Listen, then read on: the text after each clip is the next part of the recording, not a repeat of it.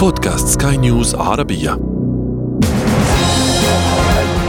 المحفظة. المحفظة. قمنا من خلال برنامج المحفظة بإنتاج العديد من الحلقات فيما يتعلق بالعملات الرقمية ما هي وكيف تتم عملية الاستثمار بها وكل شيء يتعلق بهذه العملات. في هذه الحلقة والتي تأتيكم على منصة بودكاست سكاي نيوز عربية على أبل وجوجل وسبوتيفاي. في تقديمها أحمد الآغا سيكون ضيفي في هذه الحلقة المحلل المالي والاقتصادي محمد جلال. سنتحدث عن خطورة هذه العملات وخطورة التداول بها لغير المتخصص. فكونوا معنا.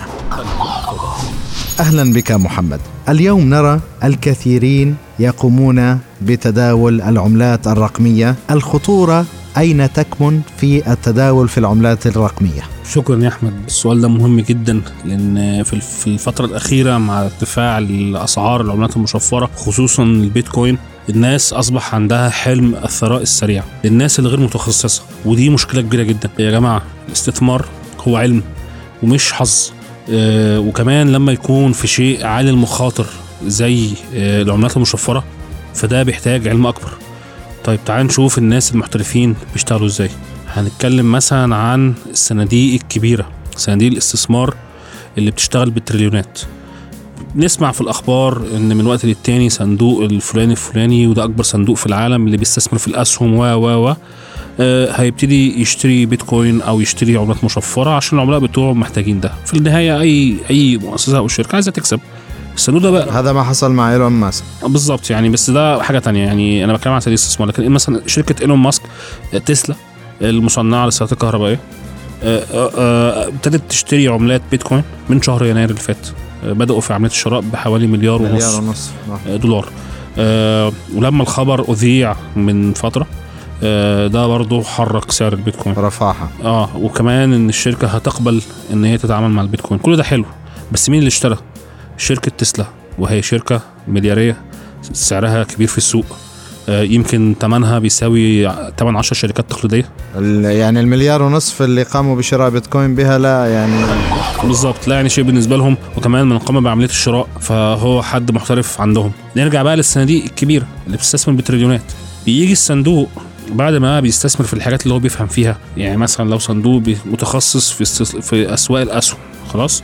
فبعد ما بينقي الأسهم اللي اشتراها وشايف إن هي دي كويسة السنة دي هيشتغل بيها وهيشتريها و بيتبقى معاه مبلغ صغير. هذا المبلغ قد يكون 100 مليون أو قد يكون مليار بالنسبة للصندوق. وهذا المبلغ بيجرب بيه. خلينا نسميها إن هي آه، تكلفة الآر ان دي أو ال- ال- البحث والتطوير. زي ما في المصانع بتصرف على البحث والتطوير أيضا المستثمرين الكبار بيبحثوا آه، وبيطوروا من نفسهم. فلما يسمعوا إن في شيء بيقفز قفزات خيالية زي دي بيبتدي المديرين في هذه الأماكن يدور يقولوا والله طب تعال نشوف الكلام ده إيه؟ عملة كانت ولا حاجة بقت ب ألف دولار. طب ليه ما نجربش؟ نستثمر فيها. ف ممكن برضو الأشخاص العاديين. آه. نفس هذا الفكر. وهذا اللي يعني حاليا كمية الناس اللي اللي بتقوم بشراء العملات دون أي دراية فقط هذا سعره صار أعلى هذا سعره قل. ممكن أشتري أنه قليل ويعلى. نتكلم بقى على الفرد اللي هو إحنا. آه، الناس اللي بتقبض بتشتغل بمرتبات أو الناس اللي عندها أعمال حرة. طبعا بتسمع إن في عملة من آه، آه، طلعت بأضعاف مضاعفة. اللي, كان شاري فيها من 10 سنين النهارده أصبح ملياردير. كل ده حلو. بس كم واحد كان عارف إن هذه العملة ممكن تبقى بهذا بهذه القيمة؟ ولا حد. فالموضوع كله قد يكون منحصر في فكرة التوفيق والحظ. دي حاجة. فلو جيت قابلت حد من خمس سنين وقلت له البيتكوين ممكن توصل ل ألف ما, ما, ما حدش يعرف. يعني فعلا ما حدش يعرف. فاللي اشترى في وقتها لما كان ب 100 دولار مثلا ولا حاجة. وسنتات أو أو بسنتات أو ببعض سنتات لما بدأت. ف, ف وكسبها عنده قال لك والله اشتري حبة. بس برضه في الآخر ما راحش اقترض ولا راح حط كل ثروته واشترى ه- هذه العملة. هو جرب. يا جماعة؟ طب محمد هاي الفرص لحد الآن موجودة؟ طبعا الفرص موجودة كل يوم. يعني في الأسواق المالية طالما في هناك تذبذب عالي وفي حركة صعود وهبوط فهناك فرص.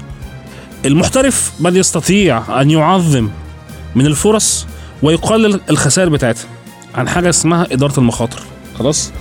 فالناس اللي مش متخصصة اللي بتروح تستثمر في شيء ما بتفهمش فيه. طبيعي إن هي قد تتعرض لخسائر كبيرة جدا جدا جدا جدا. طيب أنا يا سيدي نفسي أشتري هذه العملة المشفره اقرأ عنها مثلا. في نفس الوقت لو عايز تستثمر فيها ما تروحش تحط كل ثروتك في شيء أنت مش عارفه ومش فاهمه وشيء ممكن يتبخر في يوم وليلة. طيب ومصر انك تستثمر فيها؟ طب استثمر بشيء انت مش محتاجه. يعني مبلغ من المال انت لست بحاجة. مبلغ من المال بعد ما وليس دين. وليس دين مش قرض. مبلغ من المال آه انت بعد ما تكون سددت كل التزاماتك الأساسية حوشت فلوسك الأساسية دفعت كل ما عليك بيتبقى معاك مبلغ صغير قد لا يعني غير مؤثر ممكن يا سيدي جرب. وضع الخسارة نصب عينيك. يعني ما تفكر بالربح ما تفكر إنك راح تصير مليونير. هذا سوق عرض وطلب ممكن تخسر كل المبلغ ممكن يضرب معك الحظ. صحيح. هل هناك عملات محمد؟ أصبحت صفر؟ لا شيء. هو في الحقيقة أغلب هذه العملات قد تكون صفر يعني حتى وإن كان ليها قيمة موجودة قدامك على السيستم بس هي في الحقيقة ما عليهاش تداول أو ما حدش يقبل بيها. فهي فعليا ممكن تكون تكون لا شيء. أنا عايز أقول لك إن في آلاف العملات المشفرة موجودة في السوق أوكي؟ هي المشكلة فين؟ المشكلة إن هذا السوق سوق العملات المشفره بشكل عام حتى بما فيهم البيتكوين هي أسواق غير مقننة وعملات غير مقننة. يعني إيه غير مقننة؟ يعني لا تخضع لسلطة الدول لا تخضع لسلطة سلطة رقابية. تشوف مين اللي بيتعامل في هذه العملات. وهون ممكن تكمن المشكلة محمد أنك لا تعرف من المسؤول عن إنشاء هذه العملة. طبعا هي دي دي حاجة آه وده برضو بيرجعنا لفكرة إن هذه العملات جزء كبير منها بيستخدم نعم. في أعمال غير شرعية و و وده ياخدنا لنقطة ثانية إن بعض من الخبراء في السوق في جدال حاصل. الجدال اللي حاصل النهارده هل البيتكوين تعتبر الذهب الجديد؟ هل هي ملاذ آمن؟ هل هي مخزن للقيمة؟ الناس بتحوش فيها فلوسها؟ في حقيقة في ناس كتير شايفين ان الكلام ده لأ. يعني خبراء كتير شايفين يا جماعة والله إن دي آآ آه، آآ آه، بيسموها إيه فورة حاصلة بشكل مؤقت. الناس شايفة شيء عمال يطلع فبتشتري فيه. كل ما حد جديد بيدخل في السوق كل ما السعر بتاعها بيزيد ده شيء طبيعي. أوكي. بس ما هي استخدامات البيتكوين لحد النهارده؟